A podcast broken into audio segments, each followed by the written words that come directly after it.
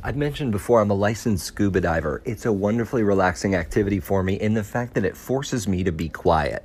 I've had a lot of buddies in my diving career. That's what you call your diving partner. But no buddy more than my dad. Now, he also has trouble quieting down. In fact, he has to be talking at all times. So even when we dive, it's nothing but hand signals. Okay, when you're diving, you can't give the thumbs up because that means go up. So there's a whole bunch of okays and this ways. And at one point, he was directing me into a cave. I don't like to go in caves or wrecks because I get a little claustrophobic, but he had pointed and gestured so many times that I finally swam that way. And just as I was about to get all the way in, he grabbed me by my fin and pulled me backwards. And that's when I saw the barracuda I was about to swim right into. And that's what I was reminded of today when National Geographic suggested that I scuba Cuba. Because apparently there's a beautiful reef system there, Jardins de la Reina, or the Garden of the Queen. But when I went to look at these photos online, I felt like I got rickrolled because there was nothing but pictures of sharks and an American crocodile. So I won't be doing Scuba Cuba anytime soon. Today, though, I want to talk about astrology, autocorrect, and allegiance as we take a deep dive and start joshing around. Trust in the buoyancy of the situation. That's the advice I was given when I worked for a bunch of crooks and they wanted me to do things that might not have been ethically sound. But it's still a statement that I stand by today. Trust in the buoyancy of the situation. Just float on through, right? Put on some Modest Mouse and enjoy yourself. When you're doing scuba, you have a BC, which is a buoyancy control device, and it lets just a little air in to counteract the weight belt that you have on that just keeps you floating right there in the middle of where you want to be, like one of the fishes just floating free in the sea. My astrological side's that of a fish, not just one fish, two fish. And it's said of Pisces that they can be like two people, though not like those crazy Gemini. And I do see it to be true. I'm a part comedian, part businessman, a little bit of a slacker, and a motivator. While I resisted for a while, I can see the beauty of astrology now because when you're born should have everything to do with the type of person you become. I was born in the spring. I'm always more optimistic than most. People in the winter, just the opposite. And then there's those folks born in summer who never got cupcakes in their elementary school class because of their damn summer birthdays. I see it in nature too. I met a grandfather who told me his grandson was born two days before him.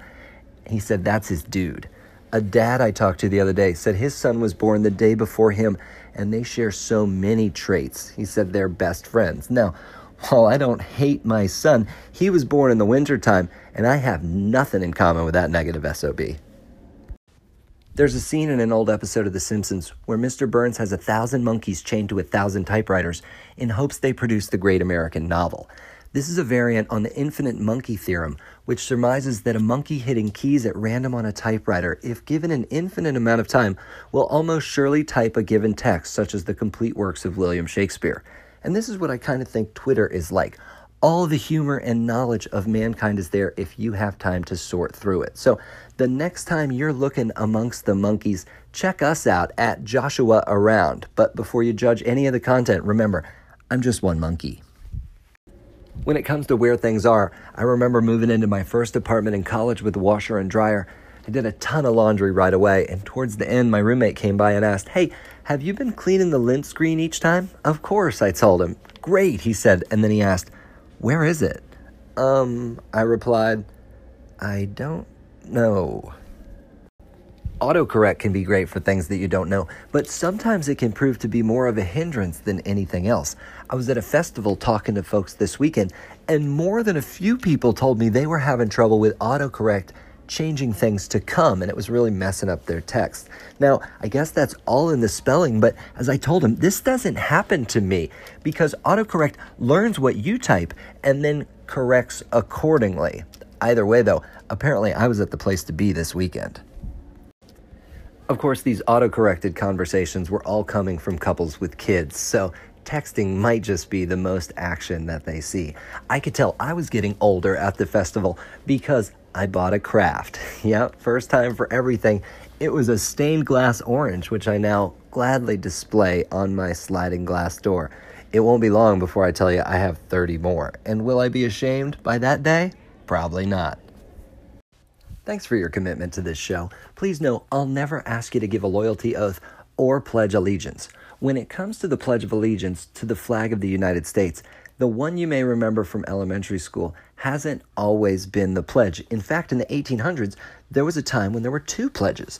The first was created by Rear Admiral George Balch, a veteran of the Civil War who later went on to work in the New York Board of Education. His pledge went, We give our heads and hearts to God and our country. One country, one language, one flag.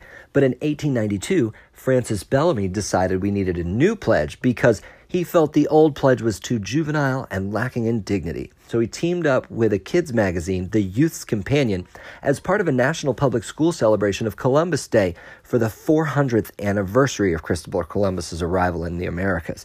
The event was conceived and promoted by James Upham, a marketer for the magazine, as a campaign to instill the idea of American nationalism in students and to sell flags to public schools. So, seemingly, what we're truly pledging allegiance to is that Mr. Upham can hit his flag quota. The pledge as we know it today, the second one, originally had no mention of God whatsoever. It was simply one nation indivisible until Flag Day in 1954 when under God was added. Science is the same way. There's been nary a mention of God whatsoever. But now, from astrophysicists of all people, they're starting to suggest that in the universe, dark matter could and should be much more powerful than it is. And if it was, life wouldn't be able to exist at all. This is what's known as the anthropic principle, which proposes that the laws of physics in our universe were fine tuned to produce life. The anthropic principle is a philosophical consideration that observations of the universe must be compatible with the conscious life that observes it. Similar to that metaphor, if a tree fell in the woods and no one was there to hear it. So be thankful that you are there to witness the universe and its growth, because if we weren't here, then it wouldn't exist. Do I have that right? There's a lot to keep up with today for sure. Another thing's for certain the James Beard Awards are tonight. I was a little confused by this at first. Apparently, the James Beard Awards are for cooking and not awards for gay men named Jim's best girlfriends. We talk about off the wall news on the show, so when someone here locally got a cockroach stuck in their ear, you'd think for certain that this is something I would talk about, but instead, I'm gonna let it go. I mentioned how it took five days to get something out of my eye, and that was awful. Nine days before this girl got all of the cockroach out of her ear. I'd rather scuba with crocodile than have something die in my ear, and that's what happened to this poor girl. So you won't hear about it from me, but just know the doctor that finally got the head out said, Yeah, this is the second time this month. And with that, I don't want to be associated with any more ears today. Thanks for coming, though.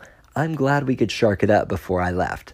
Be buoyant out there, monkey around on Twitter, and screen your lint so you don't get dry or fired. I'll see you again after the awards are given out to the Michelin stars when I pledge to stay light on dark matters as long as you continue to observe everything that goes into joshing around.